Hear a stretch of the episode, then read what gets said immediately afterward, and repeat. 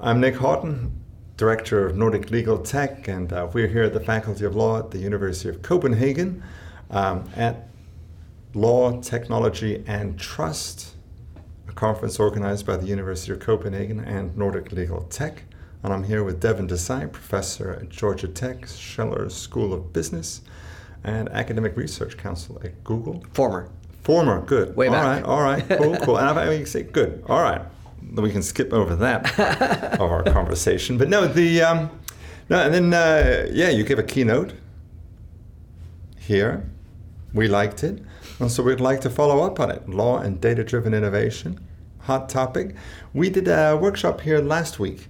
Uh, in Copenhagen, on the topic "Can technology build trust?" leave your former employee out of it. But no, there's a lot of questions about trust. And so we said, you know, can technology build it? And so we'd love to hear your angle on that. And um, to start with, yeah, how do we need to trust trusting automated decisions to make automated systems to make critical decisions? You talked a bit about it. Uh, Well, I think the way you phrased it, though, uh, even our first uh, follow up panel got into this. When we say make a decision, I think people get very nervous very quickly. And I think it overstates it, right? The notion that the machine or the computer and software system should make the decision, right there seems to be loaded with problems, especially when we move into, uh, as, the, as some of the folks said, the, the problems of discretion, right? But you know how the history of AI, people are obsessed with chess and oh, it'll never be done. And then it was, well, this is a great way because it's so complicated. And then once they cracked it, the computer scientists were like, well, that was actually a bit easy, it turns out, right? And then AI go. But there's a, a growing field in chess now where apparently grandmasters aided by an AI system work together, which is a whole new world of competition. And I think the problem with that story right away is well, that sounds great, but it's a very narrow world. I mean, the stakes at chess are just chess whether they really instruct us in game theory. Um, do you remember the movie War Games? Right. So this is that that fear is cool. We have this system, and maybe it has a human, but boy, it moved so fast that we pushed the wrong button. Right. So I think the trust question breaks into so many pieces. How was it built? Is that even possible to get our arms around? Um, why are we moving this fast to have the machine do it? Is it more accurate, depending on what that means? Um, maybe maybe it's a, a moment where we say, you know, we don't need this kind of speed and efficiency in law. In fact, law should be small c conservative, slow it down a bit. That yes, we want justice and maybe activism, but we can say, eh, you know, not at the risk of if I want a challenge. I mean, the differences between the U.S., let alone Europe as a construct, because many of my European friends say, What do you mean European? I was like, Well, this might be why the union itself has its issues, but okay. To be honest, when people think of America as one big thing, I say, Yeah, I grew up in California, now I live in Georgia. Trust me, there's some variance. But even so, at every level, there seems to be some notion of, I want to appeal. Right? And I had a, a great course at Berkeley by a professor who was actually a Belgian, if I remember correctly, Philippe Nonet and the course was Foundations of Law, The Quest for Justice with a question mark. Right? So I think in some ways these machine systems probably plug into our basic everyday law pretty well. Right? Churn out the system, work the facts. If the facts are accurate, this is pretty much what the rules say. But the, the fear that we're seeing, and I'm curious if you've noticed this in, in what, uh, what you're doing with Nordic, is hmm, did we just hand over everything?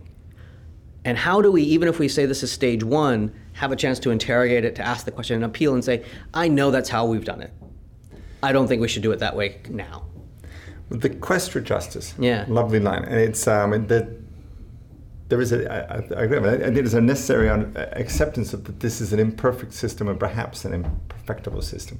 Churchill's famous line about how democracy being absurdly flawed, but less flawed than everything, everything else, else. tried so Absolutely. far. Um, great line about should this be fast? Uh, if you look at human history, so layers building on top of. Well, here in the Nordics, with Nordic Legal Tech, for Hmm. example, we have one of our one of the our experiments, a thesis we'd like to prove or disprove is that it's a very digitized place, and it's also a very trusting Hmm. place. long history of being very transparent. We're very interested in justice, but this uh, high level of digitalization, this high level of trust, that um, that maybe we can test a lot of these systems. That there is the potential for creating some interesting models that can then be spread elsewhere. How do you iterate on humans? Voilà, monsieur. That's the issue, right? So, from Google, et cetera, and what you just described, it's fantastic in the abstract. Great, we built it, we have models, et cetera. Now, all of a sudden, it's like, so wait, does that mean we actually run a control? Certain people we test this way with the system, even if it's software and a judge? One could argue we do that already.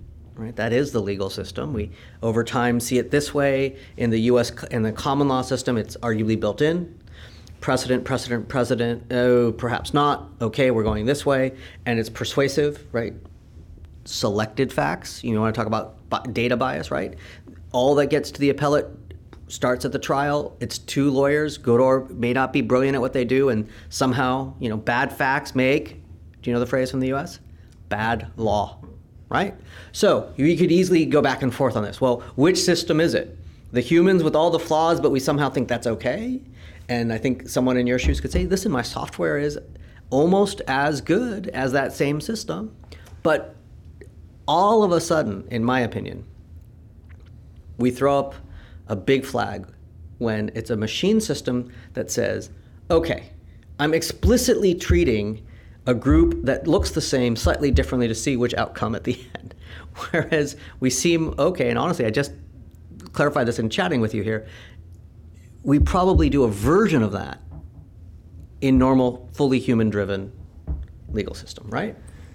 I think so. Well, I think well, one of our, uh, and I agree, this is a lovely line, How do we iterate on humans? There's a great flaw up here, which is that we all look the same. We all think there is amazing groupthink up here. There is amazing, homo- amazing homogeneity, and we've also done some horrible things up here as recently as uh, forced sterilization of the uh, the insane or the mentally ill. As a side stopped. note, I tell my students Yeah. any group that wants to think that at this moment they're somehow morally better off and how could they have done X, Ah, is at risk. in 10 years, someone will say the same about you. Absolutely. And I think that's just who we are. Sure, I'm, I'm, I'm 50. I don't know how old you are. Same but boat. I see things that I'd said in the past where I think, hmm. No, so, so Yeah. simpler version to your point. In the US, there's a show called Seinfeld, and there was a famous episode that was, I think, seen as possibly even breakthrough in terms of the gay community, where he's mistaken for being a gay couple. Not that there's anything wrong with that, was the little line. I think today, people would look at that and say, that's horrific. How could you make that joke? It's so backwards. And at the time, it may have broken through, maybe, to a culture that says now, you know, we should be moving way beyond that. To your point, then, how do you have legal systems, automated or otherwise, keeping up with that kind of change? And then someone has to decide yes or no. I think one of the things we do up here, one of the reasons, uh, I mean, i- in my intro to the, to the, to the workshop last week, was I said that there's more than enough 50 year old men in blazers telling the world what to think. Uh, that- so we wanted to hear their, uh, their point of view. Um, and so uh, we had a really interesting cross section. There was a priest at this event. There was, you know, in there hooking and jabbing with everybody else, uh, um, coming up with what they thought, what the audience thought it were, would be necessary to build trust in technology. And uh, what's your take on this, the cross, the interdisciplinary approach that we try to bring everybody that has a stake in the conversation to the table? The anthropologists, the ethicists, the philosophers, the theologians. The how do we bring? Do you? Are they a So piece of the argument? It's so messy. Ah, wel- welcome to the human race. Well, right. No, I, it, at one level, absolutely. But breaking out of silos, listening to other perspectives and other disciplines is, I think, how the legal system improves or at least changes. Whether it's always good, who knows. At the same time, I think so many people then have their own agenda built in and they want the system to yield X. And I think that's very difficult. So, some of the ironies, I think, at least in the US, is some of the groups that say, oh, well, you know, it has to recognize this aspect of identity or this aspect of situationalism and all these fantastic things they don't reduce well to a legal system, as far as I can tell. They are not clear in terms of core rule. I'm old school that way. One of the odd versions of this, which I think gets your point, and this will reveal my bias, is the almost automatic move by some. If it came out of the Enlightenment and white guys in blazers, or you know, in my case, brown fellow with blazer, uh, reject. And then I think about, well, but wait a minute. One of the things, and I think you said you have a connection to the UK. I, I, I love the English at one level, and I hate the English because I'm part, I'm Indian too, right? And I think about it, and I think it's a great irony, because the system, the rules, meant that the UK, no offense, has one of the weirdest learning curves or flattest learning curves in history, right? Rules that were so strong that the United States is able to say, we think these rights should work this way on your terms to the point where when the UK keeps saying, no, I don't think so, you get a revolution. Fast forward to Gandhi, British educated Same, same. lawyer, and his other leaders keep saying, you know, these rights of Englishmen, these rights, these rights, they seem to apply to us. No, no, no, we can't have any of that, right? Uh, I think you need to leave now, finally. But I, if I remember my history, there were moments where Gandhi was absolutely appreciative of many things that the British Empire brought to India but he wanted the rights too, right? That tension finally becomes off you go. MLK, Martin Luther King, these are all really great social leaders who used those rules of justice to say, no matter what, you can apply the facts, we should be getting something different, and slowly, through serious blood, get change. Today, all these different groups, I personally have trouble understanding then how you get all of these different tensions to then come out with, and I think um, the last panel was a PhD researcher, uh, Rafaela, I think was her name, fantastic points. What do we mean then? What type of discrimination are we solving? Has to be at the table. So having everyone there to figure out that piece of the puzzle, fantastic. Whether they can agree enough to come up with a system that someone with your interests or computer scientist could say in simple terms that my paper, Trust But Verify, pointed out, sooner or later engineers want a rule. or a spec. Yeah, so yeah, when you yeah. bring in that many voices, it's fantastic and they need to be heard so we can really see what we're missing. But then how to winnow it, I think maybe what your group is hoping to do is say, okay, wait, how do we pull that in to a system that can accommodate all of that Yeah. in a way that again is just. Well, maybe it comes back to sort of, uh, well, uh, as an Indian, yeah, it was, Churchill wasn't necessarily uh, one of And yet, and yet. I read Churchill in high school and I think the guy had great stuff at times. Exactly what I mean. There he was. He was this wonderfully flawed human being, Oh, yeah. just like the rest of us. But uh, As a weird tangent, Yeah. if we really keep throwing out everyone who has horrible in their personal life, most of the books that I read, and granted, someone might say your canon was broken, but the Russians, the French authors, personal lives of, of really great hmm. authors and thinkers, their true colors are really ugly. you didn't want to be one of Descartes' children, for sure. Oh yeah, or Yeah. Celine, or think about Yeah. Tolstoy. We're Sure. talking anti-Semitic to the bone, and yet you read their works and they seem to love humanity at the same time. Who This knows? is- it- and I think this, we need to. One of, one of, my, ta- one of Mm. takes is you, you need to acknowledge this. You need to acknowledge that, uh, that you know that we, none of us are perfect. You know, to your point, I had a comp lit professor who put it this way. A comp lit Oh, sorry, yeah, comparative literature. Right. He but said, a literature professor for a. uh, well, my Exactly, this right? is exactly this- And he was, we were doing Joyce. So there you are in your, just your studies. You've got this combination. Oh well, I was a rhetoric major at Berkeley, so we were wildly interdisciplinary. To your point, and maybe that's why I liked the idea, but I also know part of what the training was. And yet, so a different way to put it is, you get everyone at the table. Can you find something common from so many different perspectives that even if they justify it from a very different ethos, or legal structure, or belief system, whatever you want to call it, sort of wow these people tend to disagree at some things. But if they're all coming up with roughly the same answer for this question that's a pretty good sign. Um, but his point about you know what he said was a really good character in a book is sometimes and maybe it applies to life too that person who you know them you disagree with them they might even be crude and buffoonish. But the thing that they said you begrudgingly admit yeah that's true.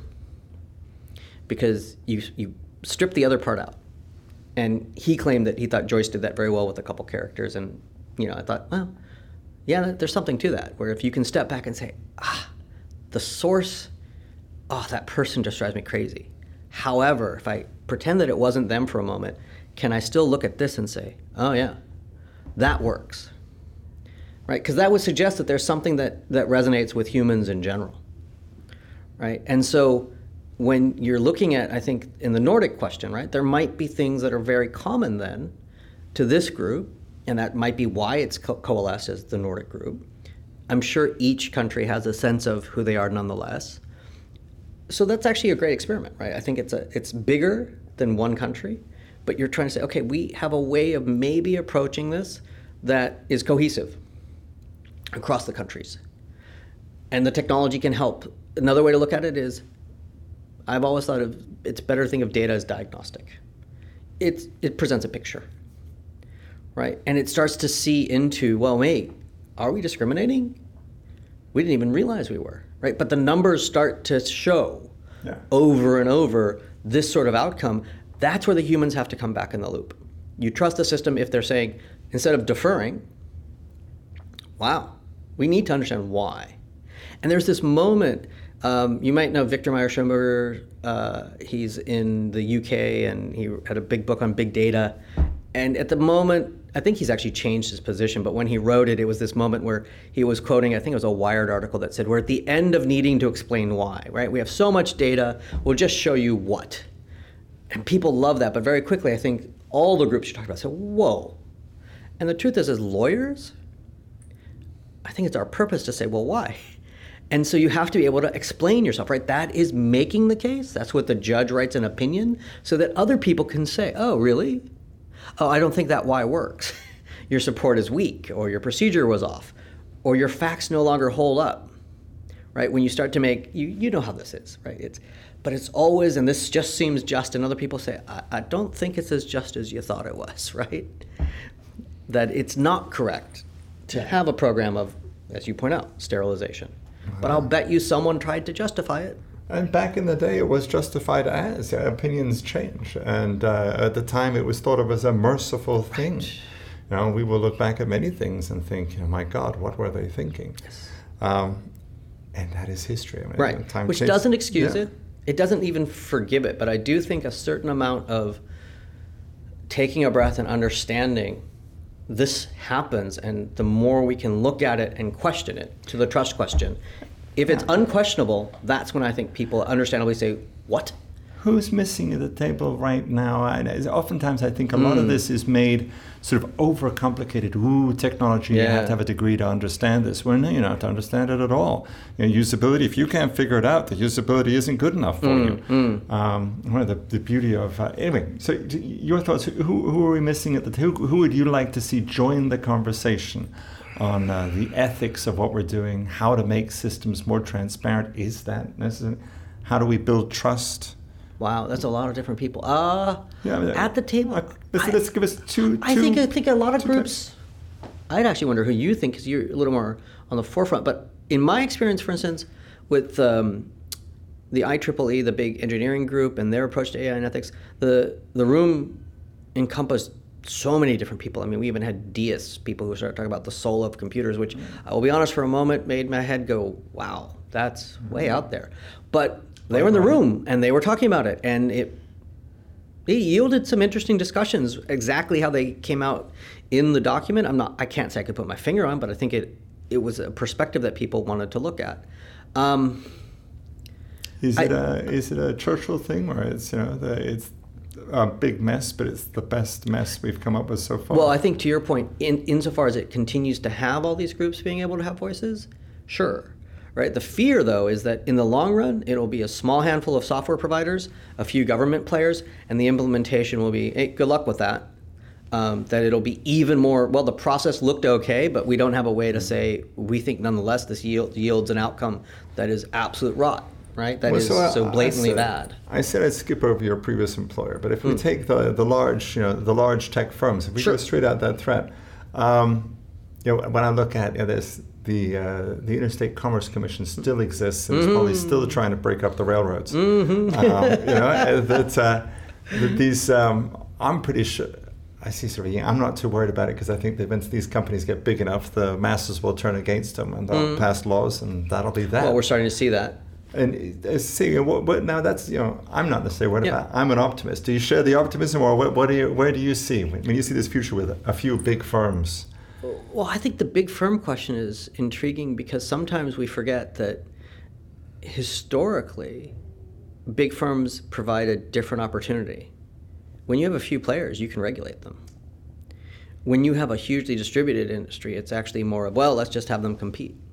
But whether, at least in the US system, we- we'll get back to that world where the government used to say, yes, The East India Company. well, the East India Did well Company for a couple of hundred years. Well, right, but they were not very regulated, were they? Until they really had. I mean, Uh-huh. boy, the numbers and the talk about your early. That's a whole other week. This podcast could go a long time. I love the British East India Company. I, I've, I, I've taught corporate law, and I think Oh. you know, as the model of the original massive corporation that you know they had their own army, they exploited uh, the, the the crown, and and, and, and you talk about the the, cor- the corruption of their bookkeeping until they finally crashed. It's instructive at almost every corporate issue you want.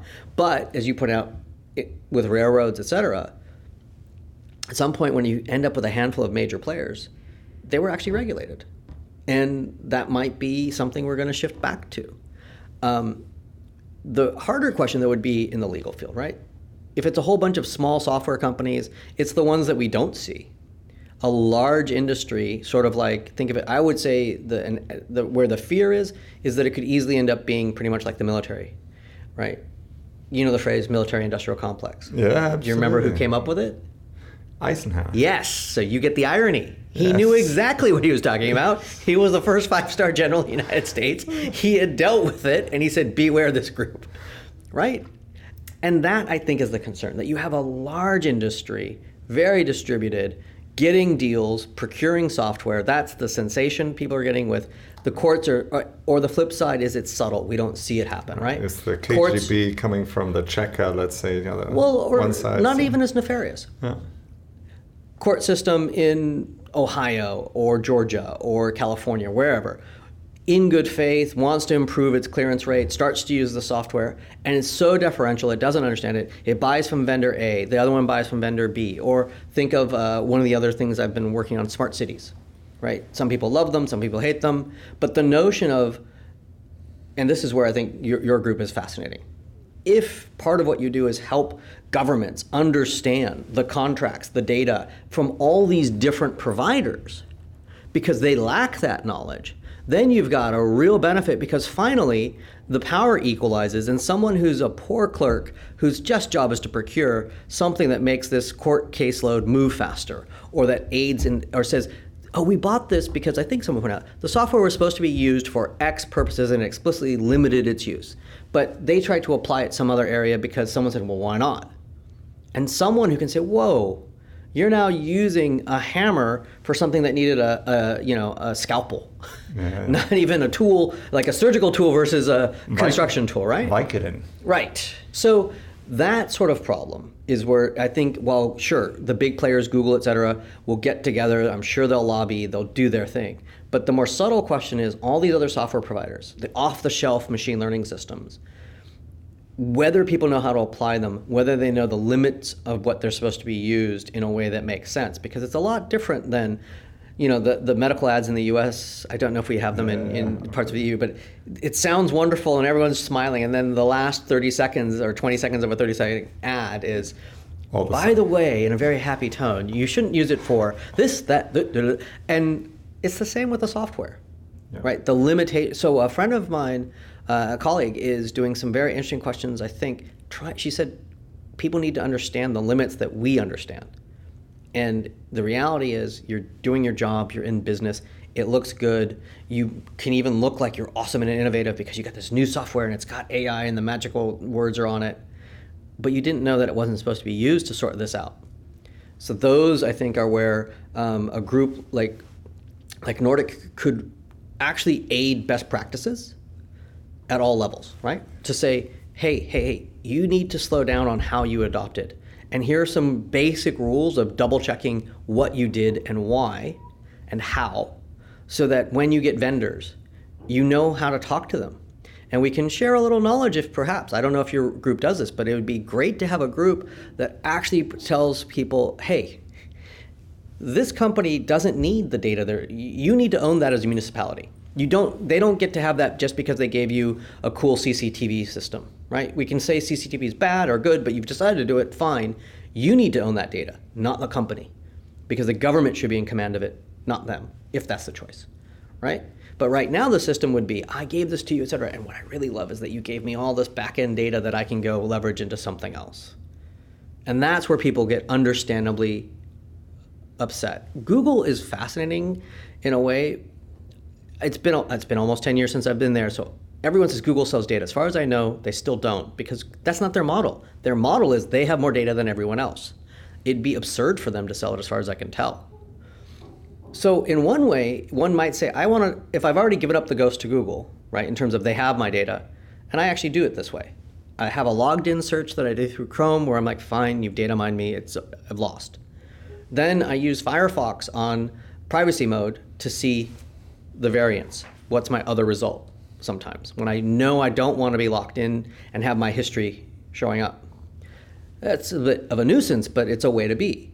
The, the question for all these other groups, though, is with what Facebook really revealed was the number of people who had no clue that by signing this contract, they were allowing so many companies to get into that and extract it. And that's where I don't know. Google might have a same thing. I don't think they do, but they might in terms of their the app world itself poses that problem.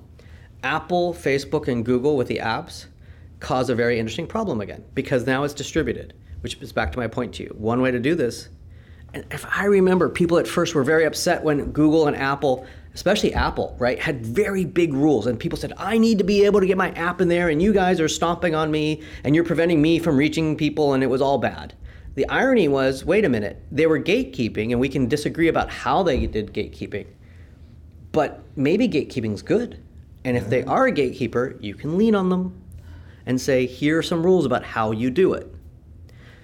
But I don't know. I'm very curious. With the, the shift to even more regulation coming in, the, in Europe, right? Wasn't, is it, uh, is her name pronounced Vestager now? Uh, Vestager. Yeah, Vestager. Yeah. Right. She just got a new position, even stronger from the way it's being reported. So, to your point, will Europe, I want to know what you think, end up becoming the new ICC of tech? And people, I think, are saying, well, yes, indeed. Right. I say action, counteraction, Yeah. reaction, and on and on it goes. I can safely say, as a historian, that there will be it'll go back and forth and back and forth because it's always Sure. gone back and forth. And I'll go out and make that prediction. Sure. But uh, I love the point that decentralization can be uh, just as dangerous as over centralization. It's lovely. I think we've got to stop it here Sure. because we were supposed to run 50 minutes and Oh, run sorry. well over. Oh, right. Lovely conversation. Love to continue it. Sure. thank you very much. This All brilliant. Awesome. Cheers.